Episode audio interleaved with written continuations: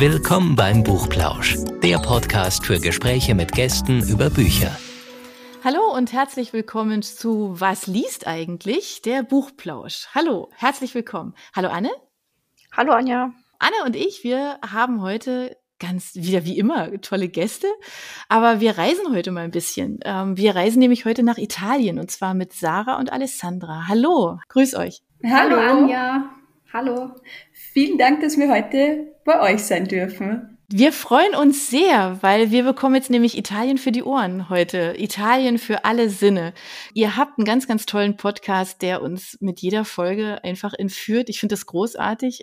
Euer Themenmix hat uns sehr beeindruckt und weil wir alle so ein bisschen dringend Urlaubsfeeling brauchen, kann man jetzt schon so sagen, haben wir gedacht, wir müssen uns einfach mit euch unterhalten, weil ihr bringt einfach gute Laune und ja auch ein bisschen Sehnsucht nach Verreisen mit. Und deshalb ist jetzt einfach mal meine erste Frage, vielleicht, ähm, ja, vielleicht könnt ihr euch selber ganz kurz vorstellen, weil was uns natürlich neugierig macht und unsere Hörer bestimmt auch. Wie seid ihr denn auf die Idee gekommen, so einen Podcast aufzusetzen? Es war so, voriges Jahr hat uns ja diese Corona-Welle leider auch erwischt, so wie jeden eigentlich. Und, und wir waren zu Ostern gefangen in Österreich, kann man so sagen. Man hat ja nicht mehr verreisen können. Und die Alessandra und ich sind zusammengesessen und haben gesagt, jetzt sind wir beide eben zur Hälfte Italienerinnen und zum ersten Mal in unserem Leben kommen wir zu Ostern nicht nach Italien. Es war schrecklich. Ne? Und was können wir jetzt machen? Weil so wie uns geht's ja wahrscheinlich mehreren.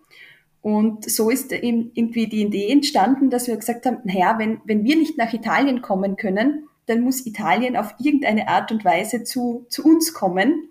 Und, und wir müssen das Italien-Feeling irgendwie in die eigenen vier Wände bringen. Ganz und so genau. ist dann die Idee eigentlich entstanden, weil wir gedacht haben, Mensch, wir haben so viel schon in Italien gemacht. Wir sind beide zweisprachig aufgewachsen, haben beide Kulturen von Kindesbeinen an mitgenommen. Vielleicht interessiert ja auch den einen oder anderen, was wir da erlebt haben, was bestimmte Dinge sind. Ähm, ja, und so ist die Idee im Grunde entstanden. Oder? Genau, genau. Ein bisschen Dolce Vita für die eigenen vier Wände, weil eben die, die Zeit ja ein bisschen schwierig war und man hat von Italien nur so schreckliche Bilder mitbekommen und wir haben gesagt, na, das, das wollen wir nicht. Also es muss wieder, es muss wieder was Positives her, was Schönes her. Deshalb sprechen wir über unsere liebsten Orte, das beste Essen, ja, einfach über unsere Erlebnisse und so ist das Ganze dann immer, immer größer und immer mehr geworden. Und man kann sagen, unser ganzes Herzblut steckt wirklich in diesem Podcast. Auf jeden Fall, das stimmt. Aber das heißt, ihr habt euch einfach entschlossen, einen Podcast zu machen. Hattet ihr damit schon Erfahrung oder seid ihr da einfach so per Null gestartet und haben gesagt, wir machen jetzt einfach mal? Wir hatten tatsächlich keine Erfahrung mit dem Podcasten. Wir sind da irgendwie einfach äh, hineingeschlittert, könnte man sagen. Wir hatten die Idee, diesen Podcast zu machen und haben uns gedacht, gut, wir nehmen das in Angriff, wir werden das schaffen. Tatsächlich hatten wir dann am Anfang äh, etwas kleinere Schwierigkeiten, oder? So kann man sie nennen. Ja, kleinere oder größere würde ich sogar sagen, weil wir haben einfach keine Mikrofone zum Beispiel gefunden. Das war ja, ich weiß nicht, das war vergriffen. Jeder wollte da ein Mikrofon haben zu der Zeit, wo wir auch mit dem Podcasten angefangen haben. Das heißt, das war schon mal die erste Schwierigkeit. Und die zweite Schwierigkeit war, dass die Alessandra in äh, München gesessen ist und ich in Wien. Und ja, das war eben mit der Internetverbindung und was weiß ich, äh, doch sehr, sehr, sehr schwierig, weil manchmal hat mir die Alessandra lustige Anekdoten erzählt und ich habe sie einfach nicht gehört. Ich habe sie nur mehr lachen gesehen am Video. Und da haben wir gedacht, okay, es muss irgendwas Lustiges gewesen sein, aber was, weiß ich leider nicht. ja, das waren so die ersten, die ersten Anfangsschwierigkeiten. Aber ich würde sagen, wir sind, wir sind dann besser geworden und wir haben mittlerweile auch Mikrofone. Also wir sind jetzt ausgestattet. Das ist super. Ja, weil das ist ja tatsächlich wichtig, ne? Also die Technik ist ja wirklich, ist ja wirklich ein Thema, genau. Ja, furchtbar. Also die Technik, wir haben da sehr viel lernen müssen. Ihr habt ja vorhin schon gesagt, dass ihr normalerweise über Ostern nach Italien gefahren wärt. Und wie oft seid ihr normalerweise in Italien? Also Ostern ist für uns wirklich Pflicht. Ostern ist auch ein ganz wichtiger Feiertag in Italien, den man traditionell dann mit der Familie und dann Pasquetta auch mit Freunden feiert. Also das ist wirklich, also bei mir ging es dann immer zur Oma und bei der Sarah ging es auch immer zu den Verwandten nach Italien. Ansonsten, ja, den, im Sommer waren wir selbstverständlich immer, immer in Italien unterwegs. Ja, ja, August, der 15. August muss auch in Italien verbracht werden. Das geht gar nicht anders. Ferragosto in Italien, das ist ein Erlebnis. Also ich glaube, ich war auch in meinem ganzen Leben noch nie zu Ferragosto an einem anderen Ort als in Italien. Also genau. Und sonst auch immer, immer wieder zwischendurch, so oft sich's irgendwie ergibt, so oft man die Möglichkeit hat, von Wien aus, sage jetzt einmal mit dem Auto oder mit dem Zug, ist das ja auch zum Glück an einem verlängerten Wochenende möglich. Also ja, wir nutzen da jede Möglichkeit, würde ich sagen. Ja, also auf jeden Fall sicher vier bis fünf Mal pro Jahr. Es war ja auch immer ganz wichtig, die italienische Familie zu sehen. Das war natürlich essentiell und ähm, ja, inzwischen sind wir sogar noch öfter, würde ich sagen. Aber ja, Genau, und wir haben auch beide ein ganzes Jahr jeweils in Italien gelebt, also im, im Zuge vom Erasmus-Programm. Das heißt, wir haben einfach, ja, wie gesagt, jede Möglichkeit ausgenutzt, dass wir da nach Italien kommen und da am Meer sitzen können oder, oder was anschauen können, gutes Essen genießen. Also ich würde sagen, das, das spielt schon eine sehr große Rolle bei uns. Ich glaube, das ist sehr nachvollziehbar, dass ihr jede Gelegenheit nutzt. Heißt es denn, dass ihr dann auch wirklich rumreist? Oder ich sag mal, also so nach dem, was ihr jetzt so erzählt, seid ihr natürlich als allererstes bei eurer Verwandtschaft, bei euren Freunden, aber reist ihr auch so in ganz Italien rum?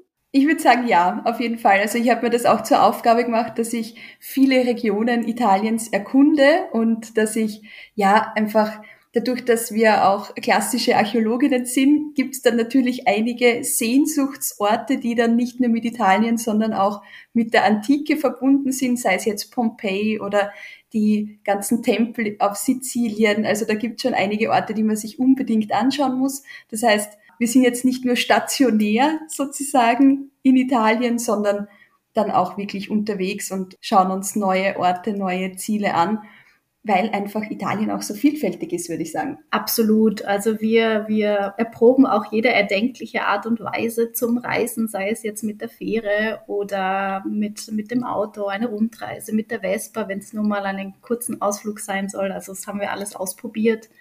Und wie du schon gesagt hast, Italien ist sehr vielfältig. Da gibt es einfach auch so viel zu sehen und immer Neues zu entdecken. Also natürlich gibt es diese festen Ziele, Reiseziele, Reiseorte, wo man dann hinfährt, um die Familie zu sehen. Aber mit denen kann man auch Ausflüge machen und das machen wir auch sehr gerne. Genau, also da von Nord bis Süd, also sei es jetzt zum Skifahren in Südtirol oder eben äh, ja dann eine Rundreise auf Sizilien, da war wirklich schon alles mit dabei. Das einzige Ziel, würde ich sagen, was auf unserer Liste noch ganz weit oben steht und bislang fehlt, ist Sardinien. Oh. Das ist wirklich die, ich würde sagen, die einzige Region, die uns. Wo keiner von uns bislang war. Genau. Das fehlt einfach noch. Das muss jetzt bald passieren. Da stellt sich natürlich die Frage, welche Region fandet ihr am schönsten? Ah, das ist eine schwierige Frage. Eine sehr schwierige Frage, weil die einzelnen Regionen auch so unterschiedlich zum Teil sind und äh, verschiedene Sachen anbieten. Wenn man unserem Podcast hört und uns schon länger folgt, dann weiß man, dass ich sehr gerne in Kampanien unterwegs bin und Sizilien. Ja, also Alessandra schwärmt nur so von Kampanien, da, da kriegt sie ganz funkelnde Augen. Ist aber auch eine wirklich schöne Ecke, muss man sagen. Und die Sarah ist äh, gerne in den Marken unterwegs. Absolut. Auch mal in Norditalien, aber ich würde sagen, den Süden, den magst du eigentlich auch ganz gerne. Ja, also da gibt's unterschiedliche Ziele. Aber die Region Marken ist ja eher noch, also Le Marche auf Italienisch, eher noch unentdeckt, würde ich sagen. Und das macht den ganzen Reiz einfach aus. Also es ist touristisch nicht so sehr erschlossen. Und das ist einfach fantastisch. Also wenn man euren Podcast äh, hört und äh, euren Instagram-Account äh, verfolgt, dann habt ihr ja auch immer ganz viele Tipps so Richtung Essen. Das gehört natürlich auch dazu, ja, dass es man sich gut gehen lässt. Und da habt ihr jetzt ja dann praktisch, also als Archäologin ja wahrscheinlich Erfahrung von von ganz ganz früh bis jetzt. Was ist denn da für euch so so ganz typisch eigentlich? Also kann man das sagen, dass es da was ganz Typisches gibt? Es ist, finde ich, ganz spannend, weil das ganz Typische, wenn man jetzt an die Tomaten denkt, nicht in Italien, Tomaten sind ja heutzutage überall mit dabei, wenn ich an italienisches Essen denke. Und das geht ja in der Antike natürlich nicht. Also die Klassiker, die man jetzt in Italien serviert, alle mit Tomatensauce, funktioniert ja für die Antike gar nicht, weil man da noch keine Tomaten gehabt hat. Das heißt, ja, diese, diese Klassiker kommen auf jeden Fall nicht aus der römischen Zeit. Ja, man muss dann natürlich auch bedenken, dass es eigentlich die italienische Küche an sich überhaupt gar nicht gibt, sondern es gibt viele regionale italienische Küchen. Das wird dann halt immer als die italienische Küche betitelt. Aber es gibt tatsächlich kein Gericht, das sich wirklich durch jede Region jetzt als Spezialität, als Spezialität durchzieht.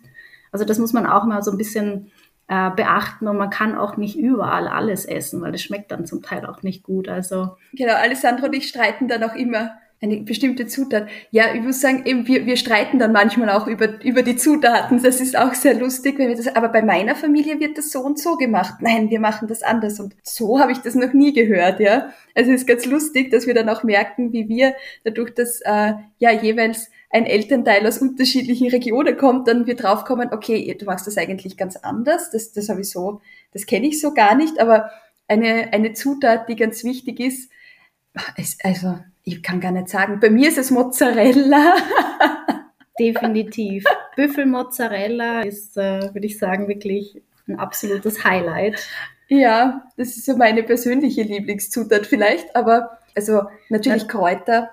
Mortadella, Prosciutto, Parmigiano, das sind schon auch sehr, sehr leckere Dinge. Also. Genau, genau. Und Nudeln müssen natürlich sein. Also das stimmt schon in Italien, man isst einfach zu Mittag gern seinen Teller Pasta.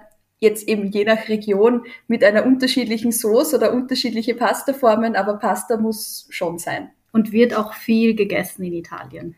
Das, also das muss man tatsächlich auch sagen. Ja. ja, ein Vorurteil, das sich bestätigt. Pasta geht immer.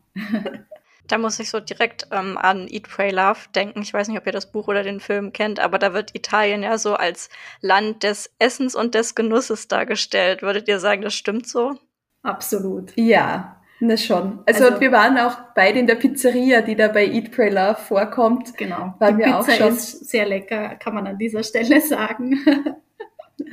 Also eh, mittlerweile ist kein Geheimtipp mehr natürlich, nachdem das da vorkommen ist, aber äh, zahlt sich aus, dort eine Pizza zu essen. Wie sieht die typische italienische Pizza aus? Also für mich ist die typische italienische Pizza die neapolitanische Pizza. Man kann sie vielleicht so ein bisschen als, äh, bei uns ist es immer so, wird sie immer beschrieben als Fladenbrot ähnlich, weil sie so ein bisschen weich ist und dann auch so die, die ganze Pizza so ein bisschen durchweicht ist.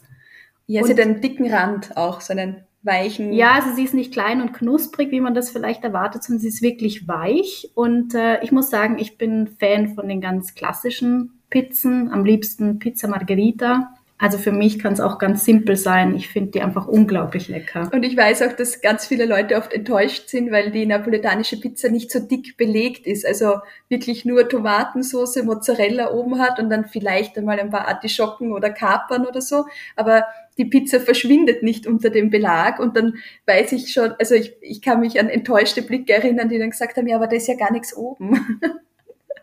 ja, aber so, so muss sie sein.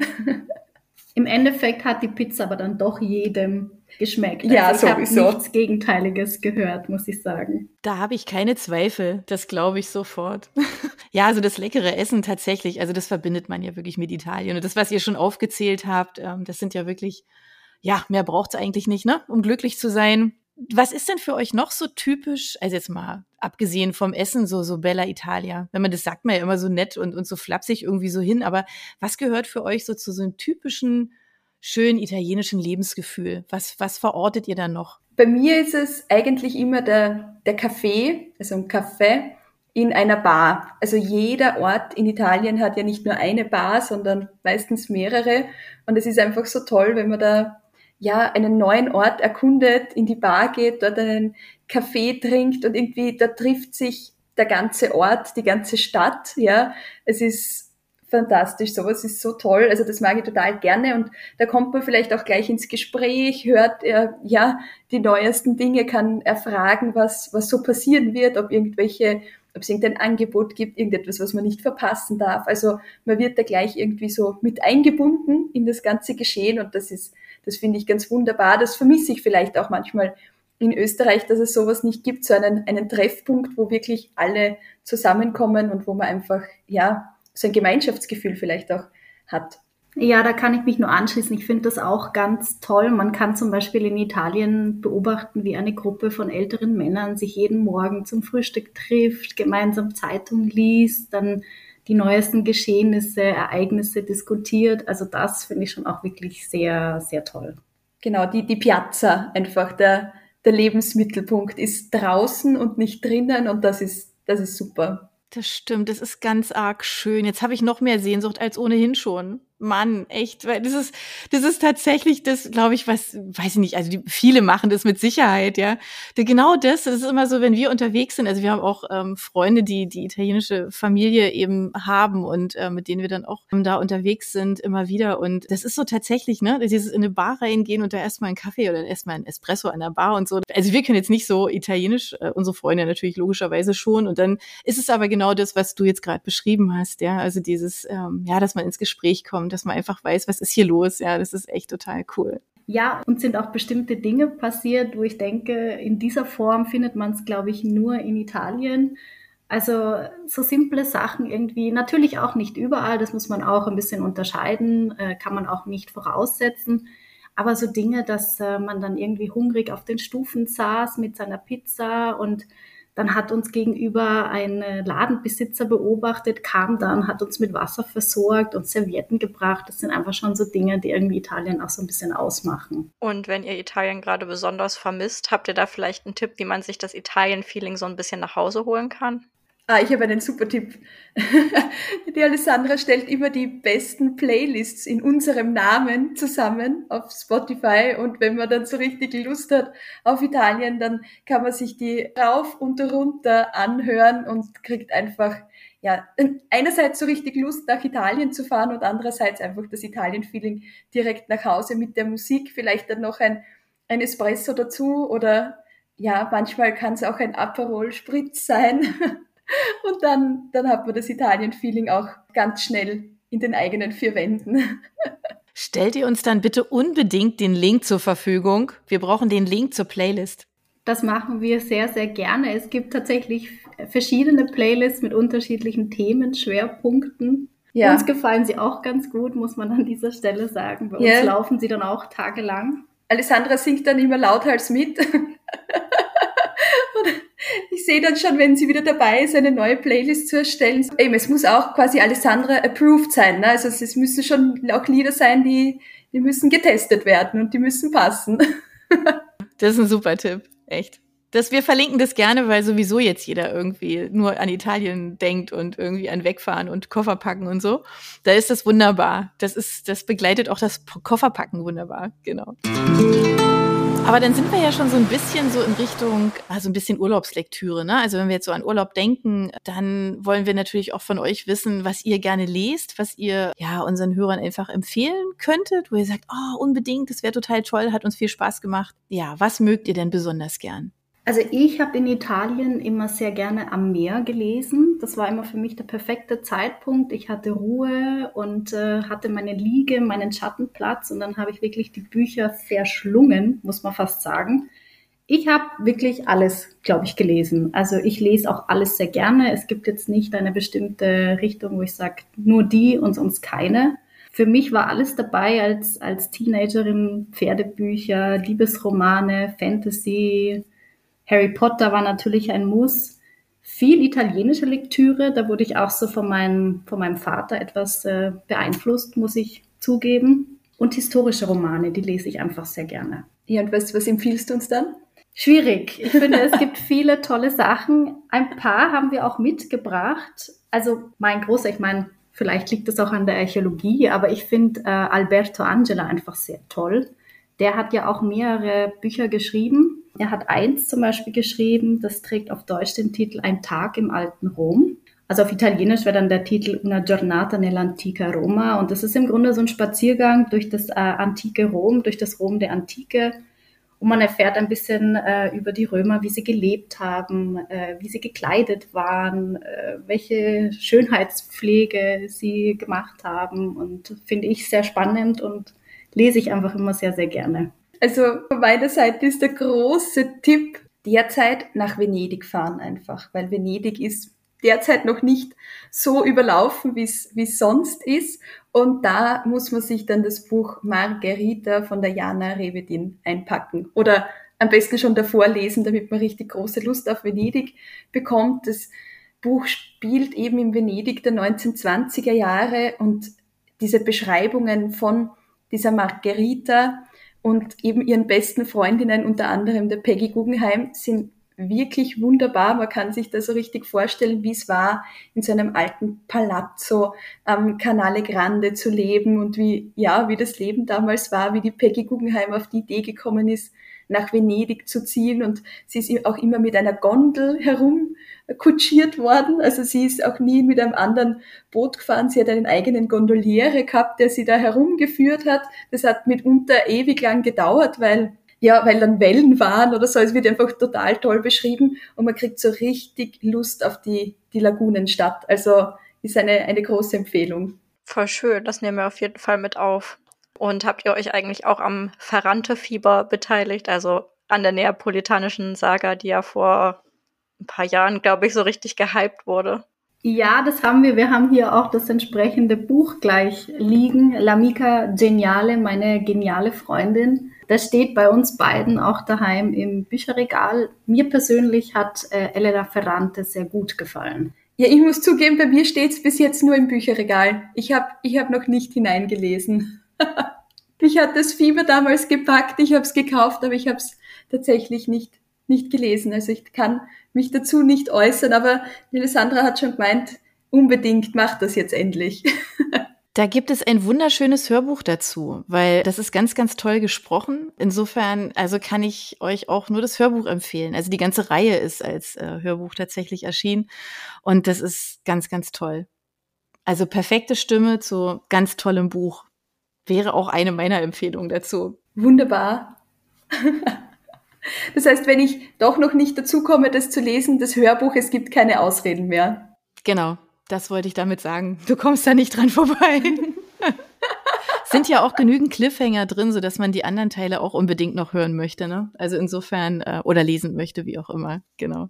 Ja, Elena Ferrante macht doch einfach irgendwie für mich immer auch so ein bisschen Lust auf Neapel, obwohl die Verhältnisse ja nicht äh, unbedingt die schönsten sind, aber es erinnert mich einfach immer an, an die Erasmus-Zeit in Neapel und da ist auf jeden Fall auch Sehnsucht vorprogrammiert. Ja, auf jeden Fall. Ihr habt doch bestimmt auch noch italienische Bücher, oder? Ja, passend für den Sommer haben wir jetzt noch ein paar Tipps und ein paar Buchempfehlungen mitgebracht. Ich sehe schon, die Alessandra muss lachen, wenn sie das Buch jetzt äh, in die Hand nimmt, die, die nächste Empfehlung. Ja, dann ist es tatsächlich ein Jugendbuch. Vielleicht gibt es ja auch äh, Jugendliche, die eine Buchempfehlung suchen. Da würde ich auf jeden Fall ein Buch von Federico Moccia empfehlen. Einige seiner Bücher sind inzwischen auch äh, verfilmt. Ansonsten, ich finde, wer in Italien und im Italienurlaub auch immer sein muss, ist Alessandro Baricco. Die Sarah hat da gleich ein sehr schönes Buch auch liegen. Novecento ist mein Lieblingsbuch von Alessandro Baricco. Ist ein bisschen traurig vielleicht auch oder, oder ja, ist aber auch irgendwo sehr, sehr inspirierend oder, oder spannend, die Idee, die da geboren wurde von Alessandro Baricco mit dem Novecento, der sein ganzes Leben eigentlich auf einem, auf einem Schiff verbringt. Also, und nur Klavier spielt. Ja, ist ein, ein, ein ganz tolles Buch. Und es ist auch nicht so dick. Das heißt, wenn man sich vielleicht ja über ein italienisches Buch auf Italienisch drüber trauen will, dann schreckt das nicht so ab, weil das hat nicht so viele Seiten, da, da kann man vielleicht gut reinlesen. Ganz im Gegenteil zur Samantha Cristoforetti. Ich kann nachschauen, wie viele Seiten das Buch hat. Ja, das sind über 500. Also das ist vielleicht auf Italienisch nicht so gut. Das ist das Diario di un apprendista astronauta. Das ist aber auch auf Deutsch erschienen, was ich weiß mittlerweile. Und die Samantha Cristoforetti ist einfach mein, mein großes Idol, ist vielleicht übertrieben, aber sie ist so eine inspirierende Frau. Sie ist die Frau, die am längsten im All war bis jetzt und sie plant ja ihren nächsten Aufenthalt auf der Raumstation ISS jetzt 2022 und ja, in dem Buch beschreibt sie eben, wie sie Astronautin wird und was sie dazu alles tun muss und, und was, also eigentlich, wie viele Zufälle es im Leben geben muss, damit man überhaupt so weit kommen kann und was da alles zusammenspielen muss. Also es ist wirklich sehr inspirierend und, und sehr toll. Deshalb, das, das ist eine, eine große Empfehlung und ja, also da muss ich wirklich sagen, dass das sollte man sich vielleicht einmal, ja eben bei einem Italienurlaub dann äh, mitnehmen, weil da hat man vielleicht ein bisschen mehr Zeit auch für dieses umfangreiche Buch. Und was sehr schade ist, finde ich, ist, dass die Gabriella Greison noch nicht auf Deutsch übersetzt wurde. Die Gabriella Greison hat ja schon viele Bücher geschrieben. Ja, viele und eins davon steht auch auf meiner Liste. Also das, an das muss ich mich diesen Sommer wagen. Das heißt auf Italienisch Sei donne hanno cambiato il mondo. Da geht es um sechs Frauen, die wirklich die Geschichte und die Welt verändert haben.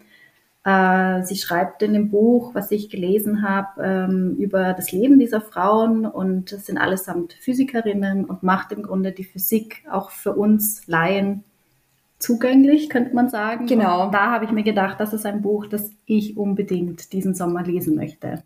Ist auch meine Empfehlung an die Alessandra. Ich habe schon gelesen, also die Gabriella Greisan ist, ist wirklich toll, weil sie ist selbst Physikerin und schreibt eben in diesen Romanen über ja, ganz wichtige Ereignisse der Physik, die die Welt geprägt haben, aber auf eine Art und Weise, dass man nicht unbedingt Physikerin oder Physiker sein muss, damit man sie versteht, sondern damit man kann einfach da reinlesen und denkt sich dann, oh wow, okay, also Wissenschaft ist, ist tatsächlich wichtig und äh, ja, es gibt, es gibt viele Erkenntnisse, die die Welt komplett verändert haben und wie es dazu kommt, das beschreibt sie eben in, in ihren Büchern und das ist finde ich, sehr, sehr gut gelungen. Leider ist das bis jetzt aber nur auf Italienisch erhältlich. Das ist auch ein toller Tipp, ja. Jetzt hoffen wir mal, dass es übersetzt wird. Das wäre schön, weil es macht mich auch neugierig.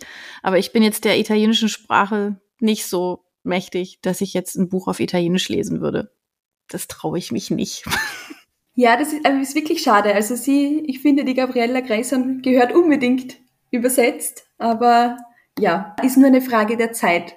Ich glaube auch. Ich glaube auch. Früher oder später wird zumindest einer ihrer Romane übersetzt werden. Das sind wirklich ganz tolle Empfehlungen. Man hat irgendwie oft so die italienische Literatur gar nicht so richtig auf dem Schirm wie jetzt die deutsche oder englische. Das sind auf jeden Fall richtig gute Tipps von euch ja, Mensch, wir wollen jetzt Tasche packen, wir sind inspiriert, wir haben ähm, jetzt ganz viele schöne Buchtipps von euch bekommen. Ja, wir hängen an eurem Podcast und ähm, lassen uns mitnehmen, weil ihr habt ja auch so einen schönen Themenmix. Also insofern, ja, wir verreisen mit euch. Insofern an der Stelle einfach vielen, vielen Dank für eure Zeit dass wir euch so ein bisschen ausfragen durften. Wir verlinken alles, wir werden euch verfolgen und ähm, sagen an der Stelle jetzt einfach mal vielen, vielen Dank, dass ihr bei uns zu Gast wart. Vielen Dank auch von meiner Seite. Also es war ein sehr schönes Gespräch. Wir, ich sage jetzt wir, ich auf jeden Fall habe auch jedes Mal, wenn ich über Italien rede, gleich wieder Lust hinzufahren. Also ich sage auch grazie mille und vielen Dank für diese schöne Einladung. Vielen Dank euch. Schön, dass ihr dabei wart. Bis ganz bald. Bis bald. Tschüss. Für unsere Buchplauschhörer haben wir übrigens noch etwas ganz Tolles. Falls ihr nämlich jetzt gerade nach dem richtigen Hörbuch sucht, dann könnte Bookbeat eine gute Idee sein. Stöbert durch über 50.000 Hörbücher. Entdeckt Bestsellerlisten, die Hörbücher von DP natürlich auch, oder lasst euch ganz persönliche Empfehlungen geben. Ihr wollt das einfach mal ausprobieren? Buchplausch und Bookbeat schenken euch einen ganzen Monat Bookbeat for free. Meldet euch einfach mit dem Rabattcode Buchplausch bei Bookbeat an oder geht auf die Seite www.bookbeat.de slash Buchplausch und schon seid ihr dabei. Den Link, den haben wir auch noch einmal in die Beschreibung der Podcast-Folge eingefügt. Also nutzt dieses wunderbare Angebot, einen Monat lang so irre viele Hörbücher zu hören, wie ihr wollt, denn genauso funktioniert Bookbeat. Das ist nämlich toll. Ihr könnt so viele Hörbücher hören, wie ihr wollt. Das ist doch jetzt genau das Richtige, oder? Also ausprobieren. Wir freuen uns mit euch. Bis dann.